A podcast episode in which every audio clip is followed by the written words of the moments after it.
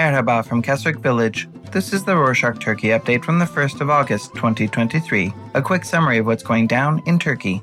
Let's start this edition with some news on the environment. Since 2019, YK Energy, an energy company with close ties to the government, has been trying to cut down trees and build an extension to its coal mine in the Akbelen forest in the city of Muğla.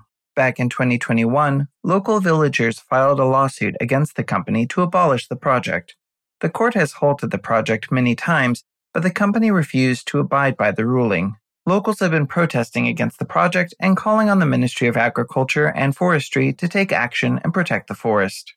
Last week, the company sped up the project, so protesters tried to march on the project site to prevent the cutting of trees. However, the gendarmerie attacked the protesters with tear gas and water cannons. On Saturday, the 29th, the police and the gendarmerie surrounded the camping area of the protesters before the tree cuttings. The authorities blocked everyone from leaving the site so that they wouldn't interfere with the project. The gendarmerie also reportedly blocked the roads that led to the Akbelen forest to prevent more protesters from showing up at the project site. Upon this, protesters called on people to block the road that the company uses to transport the cut down trees.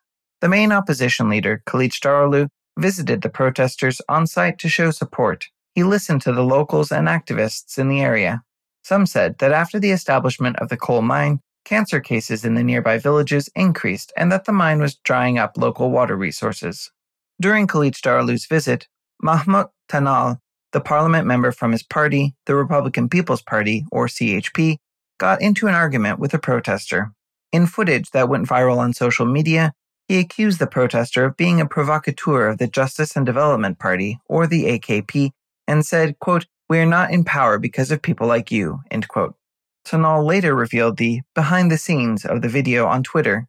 He said that while he was chatting with the protesters, he said that the ruling party pitted the protesters against the police and armed forces, and that the forces were also uncomfortable with the situation.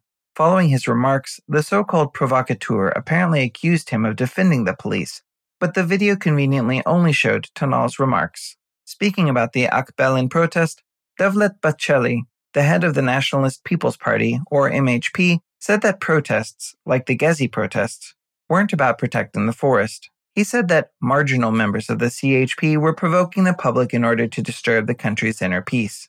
He added that the CHP was trying to spark a public uprising to make up for its fading popularity among the opposition voters. In a surprising turn of events, on Thursday, the 28th of July, a parliament member of the Good Party, one of the leading opposition parties, suggested that the party form an alliance with the AKP and the MHP, its main political rivals. It is especially surprising because the Good Party broke away from the MHP as it believed the party abandoned its nationalistic views and became the AKP's pet party instead. The Good Party also fought to remove the ruling bloc from power in the presidential elections this year, constantly pointing out that it was corrupt. The MP said that the party wasn't planning on working together with the CHP, the main opposition, in the election in 2024. The two parties have been allies since the Good Party was formed in 2017. He said that even though his party always supported the CHP, the Good Party always came up empty handed from their alliance, and that a coalition with the AKP and the MHP would be more beneficial for his party. Moving on to the economy, on Wednesday, the 26th, Ali Mahir Başarır, a parliament member from the CHP, revealed the expenses of the presidential palace in the first half of 2023. According to the reports of the ANKA news agency, the palace spends 2.1 billion liras, around 80 million US dollars, in a day. He said that this amounted to 15,000 liras, or around 500 US dollars, in a minute, which is two monthly retirement salaries. It turns out, instead of forcing excessive saving measures on public institutions, increasing tax rates, and advising people to make do with their budgets, the country could simply reduce the palace's expenses and save the people from economic hardship. The central bank updated its end of the year inflation forecast. On Thursday, the 27th, the governor of the central bank announced that the bank expects inflation to reach almost 60% by the end of the year. Back in May, the bank forecasted it to be 20%. Speaking of economic hardship, oil prices continue to increase. Before the elections, the price of a liter of oil was below 20 liras, 75 US cents. Now, the price is almost 40 liras, or $1.50, and it keeps going up. There's a new price hike almost every day. Since the cost of transportation increased, the prices of goods and services also surged. The city of Izmir increased public transportation fees by almost 50%. Residents now pay 13 liras or 50 cents per ride, up from 9 liras or 30 cents. Now, the student fee is 5 liras or 20 cents, up from 3 liras or 10 cents. On that note, subway and tram drivers in Izmir are currently on strike, and there will be no metro or tram rides in the city for a while. Earlier in July, the Turkish Railroad Workers Union said that they would go on strike on the 31st of July if the workers and the municipality hadn't reached a consensus on worker salaries by then. Tunç Soyer, the mayor of Izmir, said that the municipality offered a 100% increase to their monthly salaries, amounting to 25,000 liras, around 1,000 US dollars.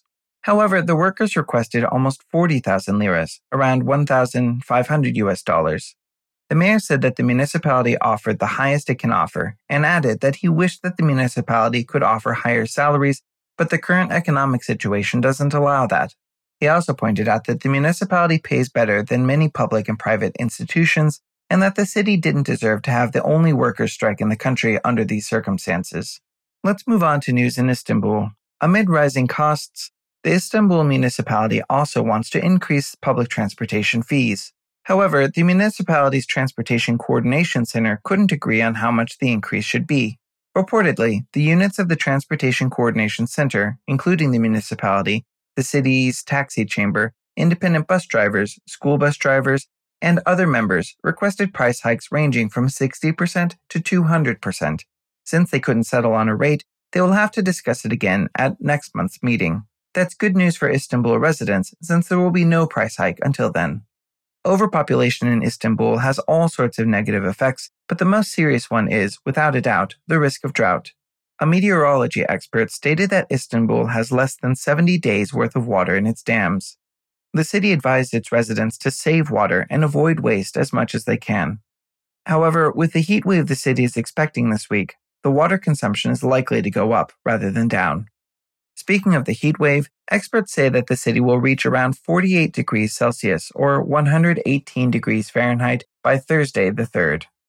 And to wrap up this edition, the United Kingdom Health Safety Agency reported that over 200 people were infected with the Salmonella virus, and a big portion of these people reportedly visited Turkey between January and July and stayed in all inclusive hotels within the country.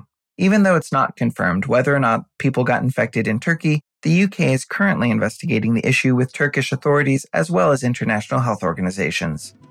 And that's it for this week. Thanks for joining us. Do you want to know more about us? Head over to our website with the link in our show notes. Over there, you can also check out how to contact and support us. Hoşça kalın.